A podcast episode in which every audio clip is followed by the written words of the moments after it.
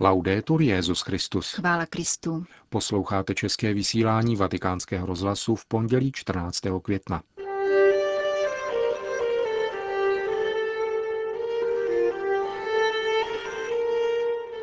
Prefekt Kongregace pro svatořečení kardinál Amato vysvětluje nezvyklý kanonizační proces svaté Hildegardy z Bingen.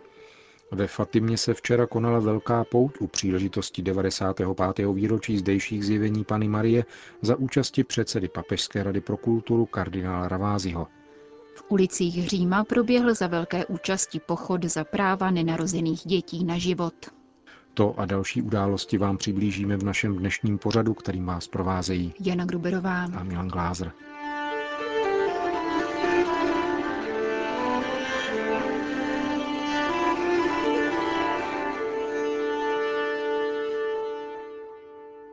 Zprávy vatikánského rozhlasu. Vatikán. Letos 10. května svatý otec Benedikt XVI. rozšířil na všeobecnou církev liturgický kult úcty svaté Hildegardy z Bingen, mnišky benediktínského řádu narozené v německém Bermersheimu roku 1098 a zesnulé 17. září 1179 v Rupertsbergu. Prefekt Vatikánské kongregace pro svatořečení kardinál Angelo Amato poskytl v souvislosti s tímto nezvyklým kanonizačním procesem naší stanici rozhovor, ve kterém obšírně vysvětluje celou kauzu této známé porínské mističky. Hildegarda je považována za světici již dlouhá staletí.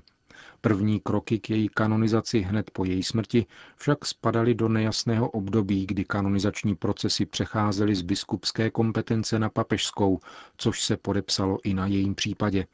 Všeobecné přesvědčení o svatosti Hildegardy z Bingen je však nepřetržité již od té doby. Nejprve v prohlášení biskupů Mohuče, Trevíru, Špíru, Limburgu a celého benediktínského řádu. Kromě toho mnoho papežů o ní veřejně mluvilo jako o světici, v poslední době Pius XII., Jan Pavel II. a Benedikt XVI. Toto obecné přesvědčení tedy nepřímo způsobilo, že kanonizační proces byl považován za nadbytečný. Benedikt XVI. tedy konstatováním existence dávné, pevné a stálé fama sanctitatis et miraculorum přistoupil k takzvané ekvivalentní kanonizaci, podle legislativy stanovené papežem Urbanem VIII. na počátku 17. století, kterou později dále tematizoval Prospero Lambertini, pozdější papež Benedikt XIV. V takzvané ekvivalentní kanonizaci svatý otec nařizuje, aby boží služebník, ke kterému se podle obecného přesvědčení hodnověrných historiků váže starobilý kult a pověst hrdinských cností či mučednictví nebo zázraků, byl uctíván ve všeobecné církvi recitací denní modlitby církve a slavením mše svaté v konkrétní den, a to bez nějakého formálně definitivního výroku, bez předcházejícího kanonického procesu a bez slavení obvyklé kanonizace. Tato ekvivalentní kanonizace Hildegardy z Bingen se tedy z rozhodnutí Benedikta XVI. uskutečnila 10. května tohoto roku. Příklady tzv. ekvivalentních kanonizací zmiňuje Prospero Lambertini a jmenuje například svatého Romualda, svatého Norberta, svatého Bruna, maďarského krále svatého Štěpána, českého knížete svatého Václava, svatého papeže Řehoře VII., svatou Gertrudu Velikou a potom přibyli ještě další. Říká prefekt Kongregace pro svatořečení v souvislosti s nedávnou kanonizací svaté Hildegardy z Bingen papežem Benediktem XVI. Fatima. Sta tisíce poutníků přijelo na poutní slavnost do Fatimy, kde včera uplynulo 95 let od prvního zjevení Pany Marie. Letošní oslavy pod heslem Hle, služebnice páně, vedl kardinál Gianfranco Ravázi, předseda Papežské rady pro kulturu. V homílii vybídl věřící, aby neváhali pomoci těm, kdo jsou nejvíce zasaženi současnou krizí. Nebojíme se ušpinit si ruce při pomoci trpícím. K čemu nám slouží čisté ruce, když je zasuneme do kapes? Ptal se rétoricky italský kardinál. Poutní chrám Pany Marie ve Fatimě navštívil při letošních oslavách rekordní počet poutníků. Podle administrátora svatyně otce Kristiána Sarajivy jich připutovalo přes 300 tisíc, což je dokonce více než v době návštěvy Benedikta XVI. před dvěma lety.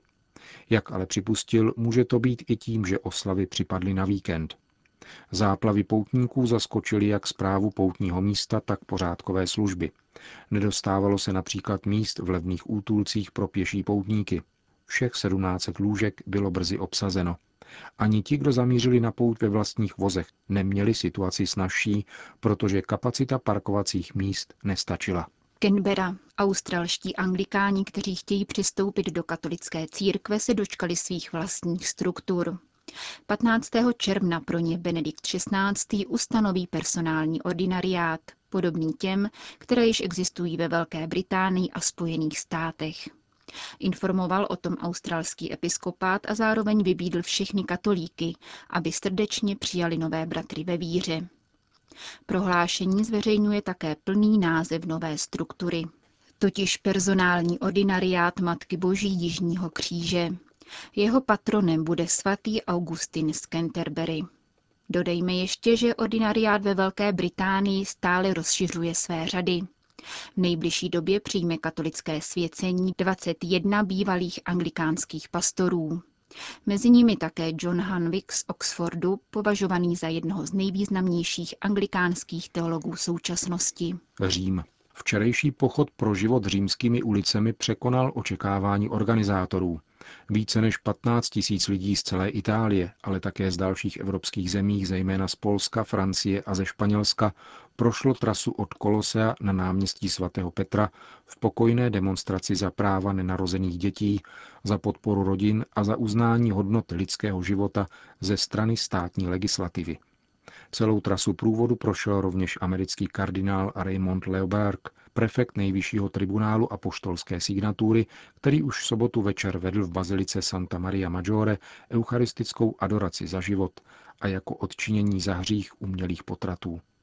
V promluvě zdůraznil, že Krista je nutné rozpoznávat v nejslabších, v těch, kterým dnešní právní systémy upírají právo na život – Přestože pochod dostal podporu více než 40 biskupů, kardinálů a mnoha katolických skupin, byl koncipován jako nekonfesní. Mezi účastníky nechyběli proto ani evangelíci či buddhisté. Zainteresovaní se mohli v závěru akce zúčastnit mše svaté ve vatikánské bazilice, kterou sloužil kardinál Angelo Comastri, papežský vikář pro vatikánský stát. Jak uvedla Virginia Koda Nunčáte, mluvčí akce organizované Združením Rodina Zítřka a Evropským hnutím pro ochranu života, účast 150 skupin a združení znamená historický přelom a ukazuje na existenci širokého hnutí pro life, které je připraveno otevřeně deklarovat své přesvědčení. Navzdory a politickému charakteru akce se pochodu zúčastnila také řada italských politiků, včetně římského primátora Gianni Alemána. Damašek. Nepřehledný syrský konflikt se znovu obrátil proti křesťanům.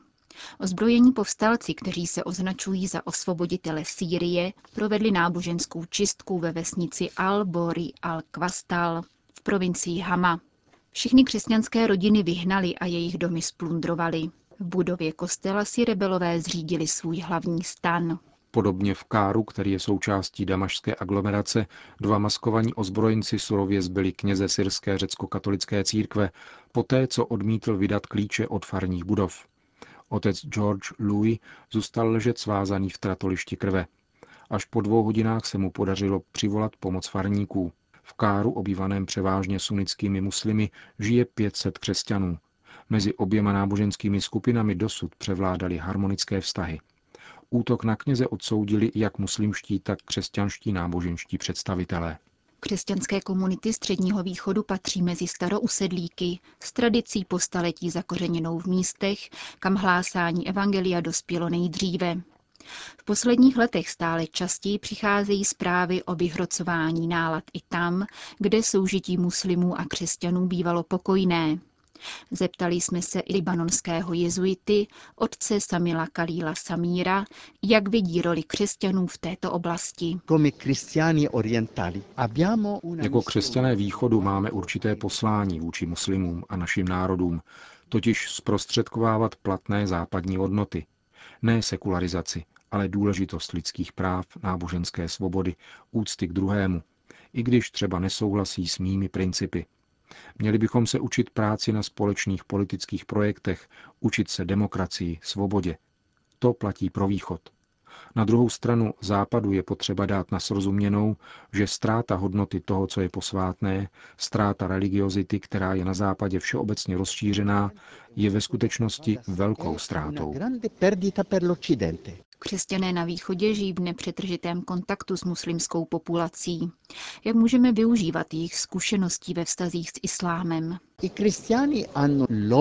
Křesťané mají povinnost hlásat evangelium všem bytostem. Tvým sousedem může být křesťan, sekularizovaný ateista a nebo muslim.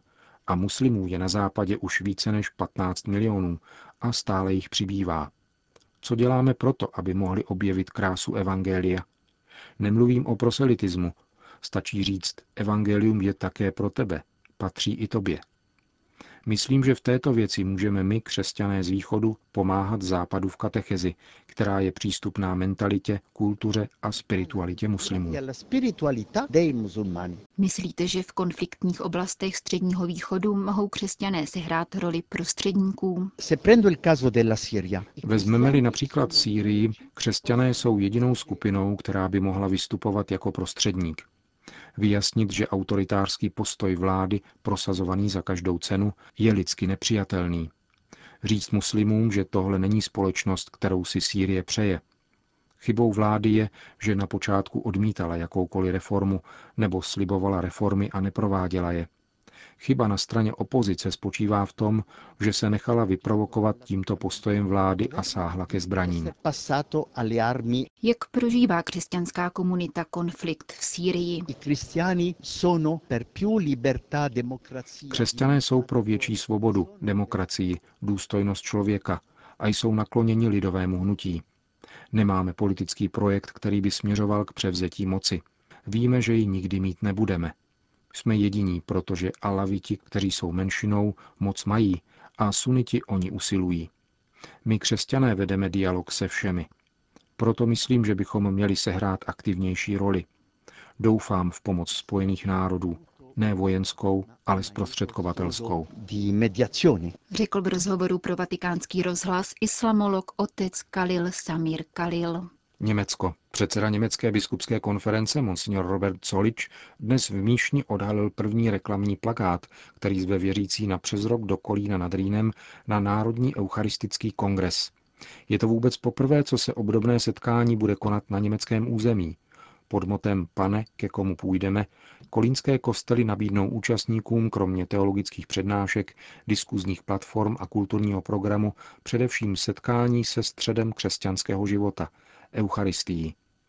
Kongres se tak může stát důležitou oslavou víry, upozornil arcibiskup Colič při dnešní prezentaci a dodal, jsem vděčný, že Eucharistický kongres bude zastoupen vlastním informačním stákem na Katolígentágu v Mannheimu.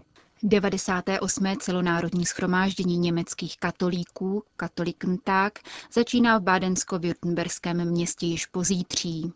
Očekává se na ním účast 60 tisíc křesťanů a mnoha špičkových německých politiků, kteří budou pět dní diskutovat o církvi a jejich možných reformách aniž bychom však vyzývali k neposlušnosti, upozornil pro německou redakci vatikánského rozhlasu předseda ústředního výboru německých katolíků Alois Glück. Reagoval tak na možnou přítomnost rakouské farářské iniciativy na Mannheimském fóru.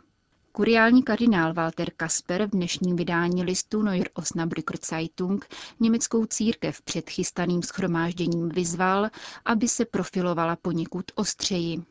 Při pohledu zvnějšku se totiž téměř neodlišuje od jakékoliv jiné masové a lobistické organizace. Je zapotřebí zásadní školy víry, neboť němečtí katolíci toho o ní vědí příliš málo.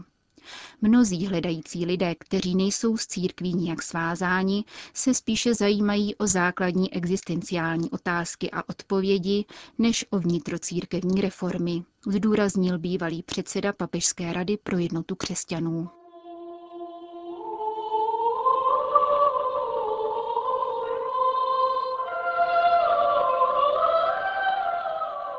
Končíme české vysílání vatikánského rozhlasu. Chvála Kristu. Laudetur Jezus Christus.